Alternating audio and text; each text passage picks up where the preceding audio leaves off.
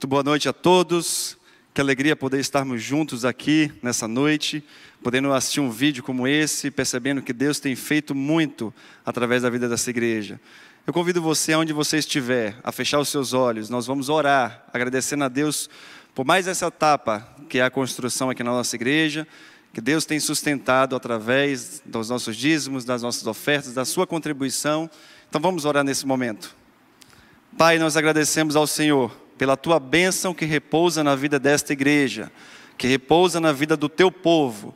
Obrigado, Senhor Deus, porque em meio à crise, o Senhor tem sustentado essa igreja e temos avançado para a glória do teu nome, ó Deus. É muito bom poder ver a igreja avançando, ó Deus. É muito bom poder pensar que esse espaço está sendo ampliado para que mais pessoas possam vir a este lugar e ouvir a palavra do Senhor.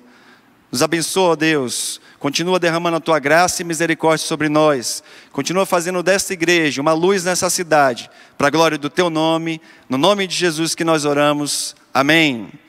Muito boa noite, queridos irmãos. É uma alegria grande poder estarmos mais uma vez prestando um culto ao nosso Deus. Vocês aí de casa, reunindo a família, na sala, no quarto, com o seu dispositivo ligado, com o seu smartphone, com o seu tablet, com seu computador, com a Bíblia impressa nas suas mãos, mas estamos separados geograficamente, mas estamos juntos, no mesmo espírito, adorando ao Senhor, alegres por pessoas que estão conectadas agora, 750 pessoas online, 750 dispositivos ligados e estamos adorando ao Senhor, louvando o seu nome, podendo ter a oportunidade de abrir a sua palavra e extrair da sua palavra princípios bíblicos que podem nortear as nossas vidas. Como é bom estarmos juntos, no mesmo espírito, adorando ao Senhor. Mesmo nesse tempo de crise, nós estamos juntos, sabendo que Deus é o nosso Deus, nosso refúgio e fortaleza, o nosso socorro bem presente na hora da angústia. Mesmo se estivermos no vale, ele está conosco. E é essa certeza que nos mantém de pé, nos mantém alegres, porque temos a oportunidade de mais uma vez prestar um culto ao nosso Deus. Esse é um momento de grandes mudanças na vida de todos nós, por causa do coronavírus. E nesse tempo de mudança, a grande maioria está, de repente, preocupada demais com o que está acontecendo, está confinada dentro de casa tomando todos os cuidados possíveis para sobreviver a essa crise. E no meio dessa crise, talvez um grande exercício que cada um de nós tem que fazer é olhar um pouco para o outro. Talvez o apelo maior nesse momento seja que possamos ficar em casa, possamos cuidar da nossa família, possamos olhar para dentro de nós mesmos, mas eu quero pensar um pouco também a respeito do outro. Esse exercício de olharmos para o outro, irmos na direção do outro. Eu quero pensar essa noite a respeito da generosidade. Essa que é uma palavra que denota a ação de alguém que vai na direção do outro. Então eu convido você a abrir a sua Bíblia, a acessar a sua Bíblia, no livro de Lucas, no capítulo, no capítulo 10, no versículo 25 em diante, nós vamos fazer a leitura desse texto que tem tanta coisa para ensinar para a gente nesse momento de crise. Abra, portanto, a sua Bíblia, Lucas capítulo 10, e vamos ler a partir do verso 25. E eis que se levantou um certo doutor da lei, tentando e dizendo: Mestre, que farei para herdar a vida eterna?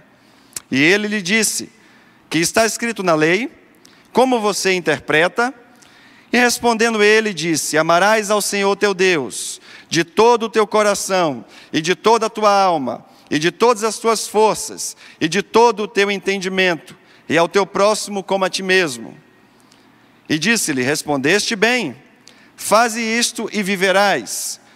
Ele, porém, querendo justificar-se a si mesmo, disse a Jesus: E quem é o meu próximo? Respondeu Jesus: Descia um homem de Jerusalém para Jericó e caiu nas mãos dos salteadores, os quais o despojaram e, espancando, se retiraram, deixando-o meio morto. E ocasionalmente descia pelo mesmo caminho certo sacerdote, e vendo-o passou de largo. E de igual modo, também um levita, chegando àquele lugar, e vendo passou de largo. Mas um samaritano, que ia de viagem, chegou ao pé dele e, vendo, moveu-se de íntima compaixão. E, aproximando-se, atou-lhe as feridas, aplicando-lhes azeite e vinho, e pondo-o sobre a sua cavalgadura, levou-o para uma estalagem e cuidou dele. E partindo ao outro dia, tirou dois dinheiros e deu-os ao hospedeiro, e disse-lhe: Cuida dele, e tudo o que mais gastares, eu te pagarei quando voltar. Qual, pois, destes três te parece que foi o próximo, daquele que caiu nas mãos dos salteadores? E ele lhe disse: O que usou de misericórdia para com ele. Disse, pois, Jesus: Vai e faz da mesma maneira. Esse texto é um texto muito conhecido, parábola do bom samaritano. Possível que cada um de nós já ouviu dezenas de vezes esse texto. E essa parábola segue uma sequência bem definida. Ela é marcada por um diálogo, em seguida, uma história e novamente um diálogo. E ela fala a respeito de uma conversa entre o intérprete da lei e o próprio Jesus. E logo no primeiro verso, verso 25 desse texto, a gente pode perceber que aquele homem se levanta para falar com Jesus. E logo depois ele chama Jesus de mestre. Dois, duas características naquela época de uma reação de um aluno para com o seu professor. O aluno, quando queria se dirigir ao professor, levantava em sinal de respeito e logo depois ele lhe chamava de mestre. E esse homem faz a mesma coisa, ele enxerga em Jesus alguém superior. Ele então dirige uma pergunta ao mestre: que farei para herdar a salvação? Uma pergunta muito importante, mas com intenção um tanto quanto impura, porque o texto diz que aquele homem foi na direção de Jesus para prová-lo, para colocar Jesus em maus lençóis. Acontece que Jesus não responde prontamente àquele homem. O mestre lhe dirige uma nova pergunta e diz: Acerca disso que você me perguntou, o que, que a lei diz a respeito? Como você interpreta? E essa pergunta faz com que aquele homem se volte para a lei. E Jesus não faz isso porque acredita que a total observância da lei nos salva, não é isso, mas porque a lei mostra que nós precisamos ser salvos. Cumprir a lei toda é algo impossível. E, portanto, a lei é o instrumento de Deus para nos convencer do pecado. Não é possível haver conversão verdadeira se nós não estivermos convencidos de que somos pecadores. Por isso, Jesus remete aquele homem para a lei, para que ele entenda que toda, toda pessoa precisa crer em Deus, que não há ninguém que não precise de arrependimento. Então, aquele intérprete respondendo a Jesus, cita dois mandamentos, que são uma espécie de sumário de toda a lei. Jesus pergunta: Como você interpreta a lei? E ele diz: Amarás, pois, o Senhor teu Deus, de todo o teu coração, de toda a tua alma, de toda a tua força e de todo o teu entendimento, e amarás o teu próximo como a ti mesmo. Aquele homem cita o primeiro mandamento que se refere a Deus e o segundo que se refere ao seu próximo. E ele vai seguindo a sua conversa, o seu diálogo com Jesus, de forma muito criteriosa. Afinal de contas, o objetivo dele era testar o mestre. E ele vai concatenando as suas ideias. Então Jesus olha para aquele homem e diz: Você respondeu corretamente. Você acertou. Vá e proceda dessa forma. Faça isso. Ame a Deus. Ame ao seu próximo. E você viverá. Jesus então dá esse conselho para aquele homem. O problema é que a fala de Jesus denota prática, envolve sair da teoria. E aqui surge o primeiro contraste do texto. Aquele homem era acostumado com a teoria, ele era um intérprete da lei, mas Jesus convoca ele para uma ação prática. Jesus diz a ele que ele deve então praticar esses mandamentos. Você deve lembrar que João, no capítulo 14, versículo 21, diz: Aquele que tem os meus mandamentos e os guarda, esse é o que me ama. Jesus aponta para a importância da prática. Talvez para aquele intérprete bastasse uma resposta teórica a respeito da salvação, mas Jesus vai além. Jesus conduz a sua resposta para uma ação prática. Talvez seja a hora de olharmos para o nosso coração e perguntar: será que eu estou disposto a colocar todo o meu conhecimento teológico, o meu conhecimento a respeito do cristianismo em prática? Será que eu estou disposto a sair da minha zona de conforto e praticar aquilo que eu tenho conhecimento? Ora, aquele intérprete, aquele intérprete olha para Jesus, após o convite de Jesus para a prática, ele diz: Mas quem é o meu próximo? E a Bíblia diz que a sua motivação não era realmente saber a resposta, mas era justificar-se. Então aquele homem pergunta: Quem é o meu próximo? E Jesus então, mais uma vez, tomando iniciativa para explicar para aquele homem o que era o Evangelho, começa uma história. Ele começa a narrar uma história. E essa história você conhece bem, é marcada por algumas cenas. Ora, um homem estava atravessando uma perigosa estrada de aproximadamente 27 quilômetros, que liga Jerusalém até Jericó. E no meio desse caminho, no meio dessa estrada, esse homem é abordado por ladrões. E esses ladrões então espancam esse homem, roubam esse homem e vão embora, deixando-o semi-morto, deixando-o à beira da morte. E Jesus conta que esse primeiro encontro foi trágico para aquele homem. Aquele homem está caído ao chão e os ladrões vão embora. Jesus então vira a página. E a próxima cena que Jesus conta é a respeito de um outro encontro, dessa vez com um sacerdote. E você conhece bem essa história.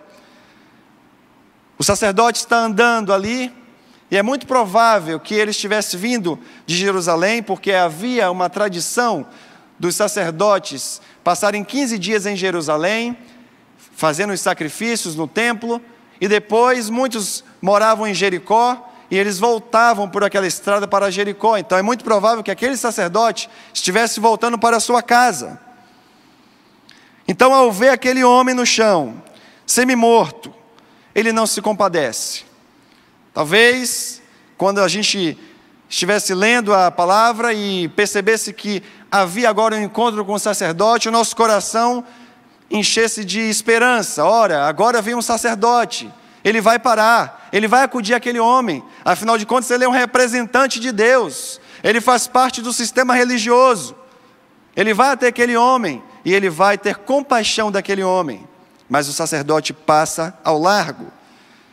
E esse segundo encontro não foi tão positivo assim, foi indiferente. Jesus então vira novamente a página e traz à tona um novo personagem. Dessa vez, um levita.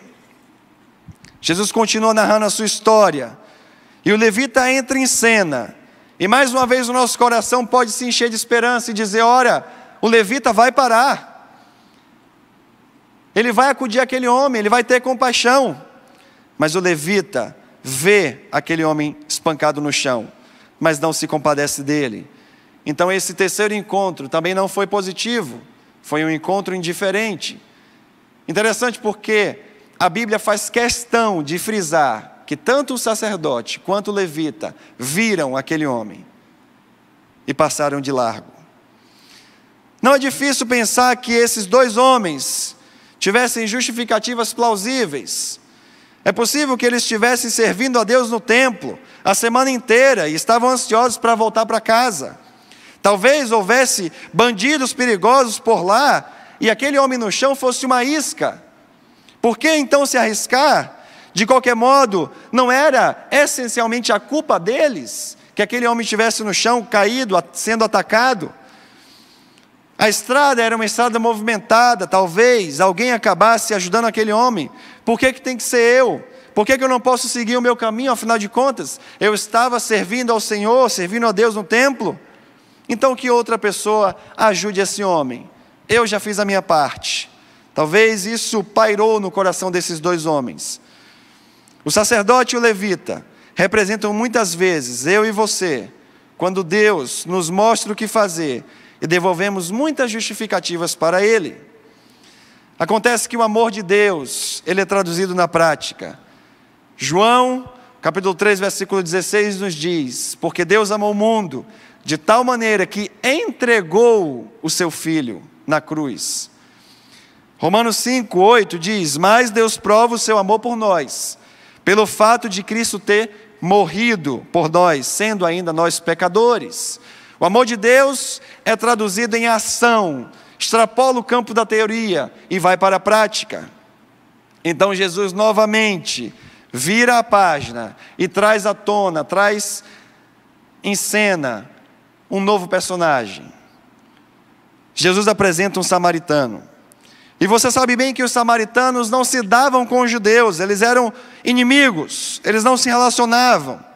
Jesus usa a figura de um homem que tradicionalmente não poderia ser considerado o próximo dos judeus.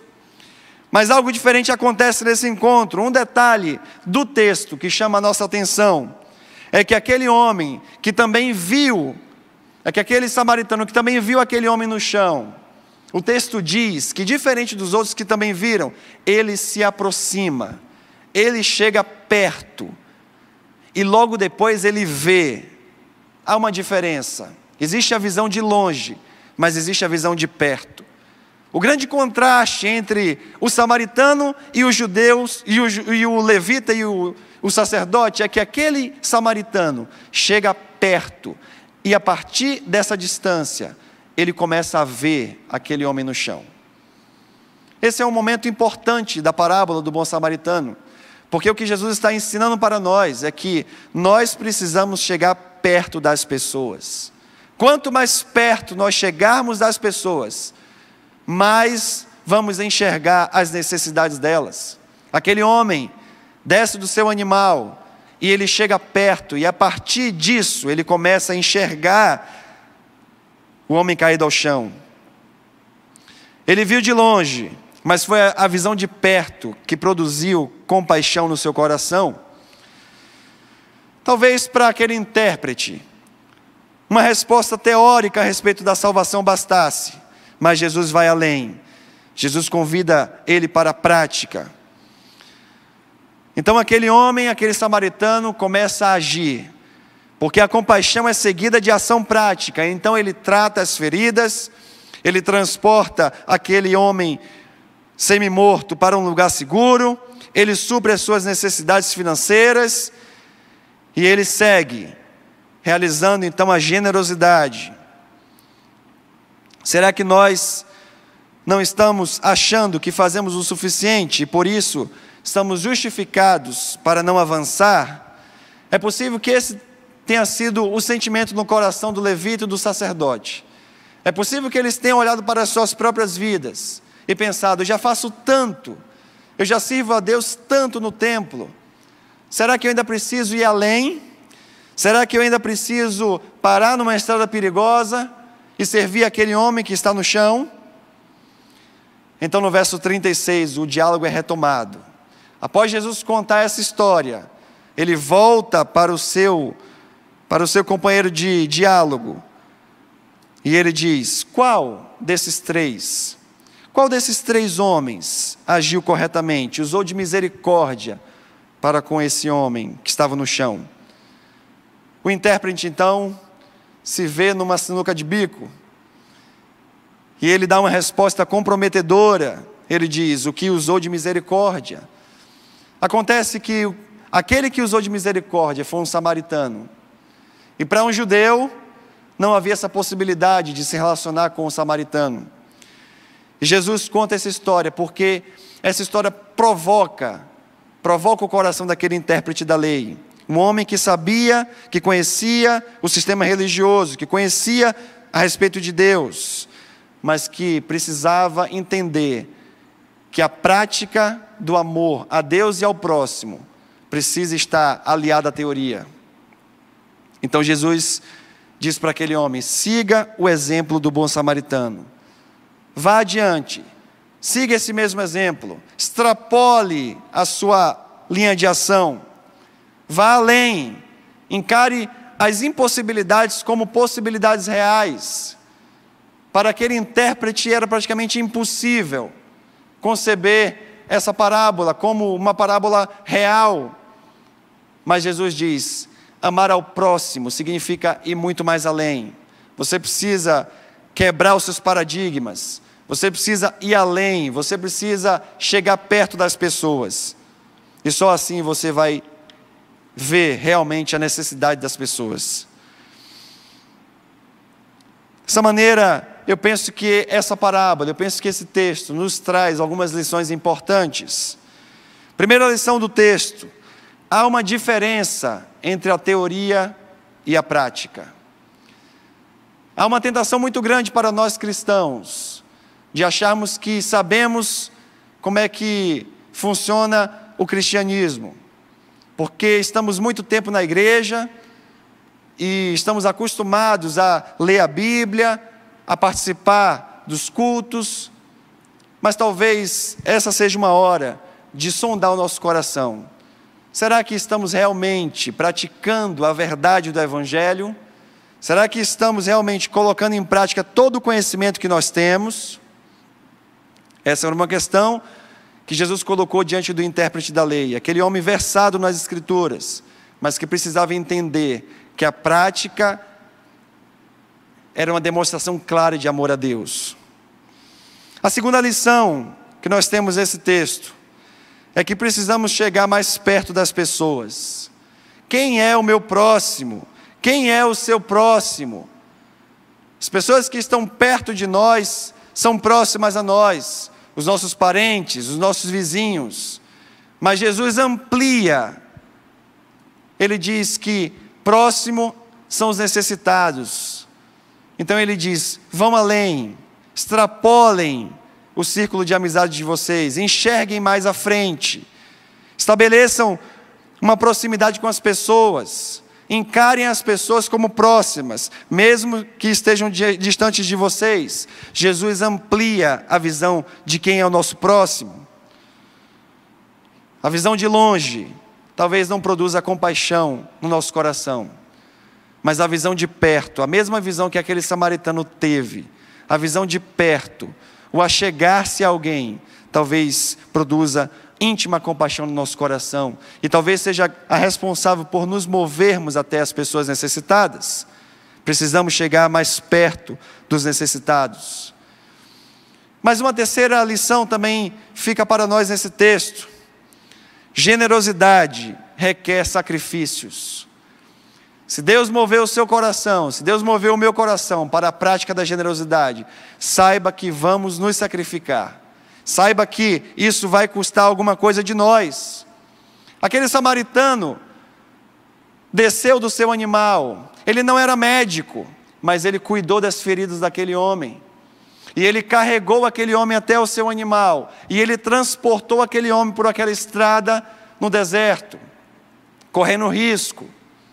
E ele colocou aquele homem no hotel e pagou as suas despesas e garantiu que se houvesse outras despesas ele também iria pagar. Generosidade requer sacrifícios. Não espere o cenário perfeito para ser generoso. Comece mesmo quando a cena foi improvável, quando a cena foi desconfortável, mesmo em tempos de crise como nós estamos vivendo. Seja generoso. Não espere a calmaria no meio da tempestade. Seja generoso. Olhe para as pessoas. Aquele samaritano não fez cálculo se era possível ou não. Ele desceu do seu cavalo, do seu animal.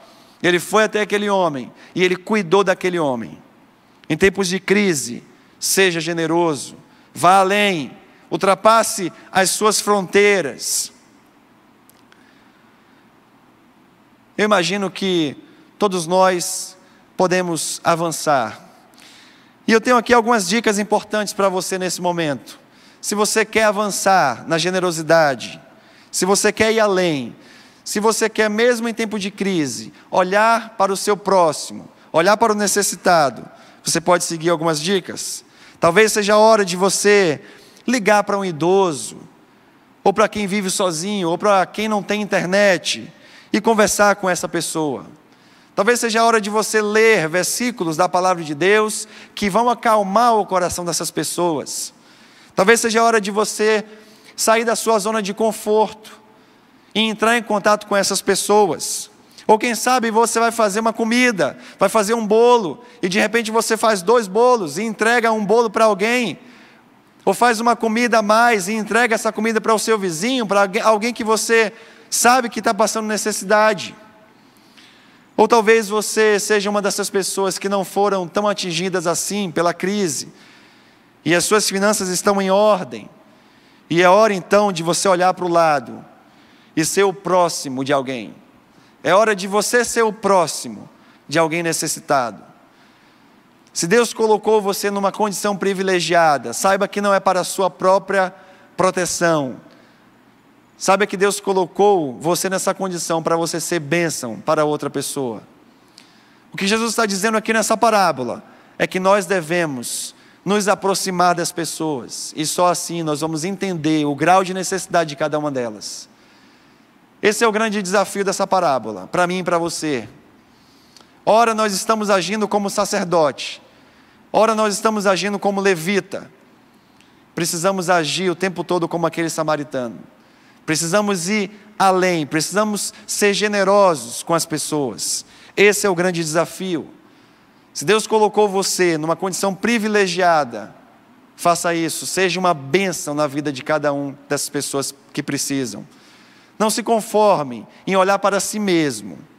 Olhe para si, olhe para a sua família, cuide da sua casa, mas olhe para fora, extrapole a sua linha de ação. Seja próximo de alguém, abençoe alguém, use tudo que Deus colocou nas suas mãos para abençoar alguém. Nossa igreja é uma igreja que tem investido muito na vida das pessoas.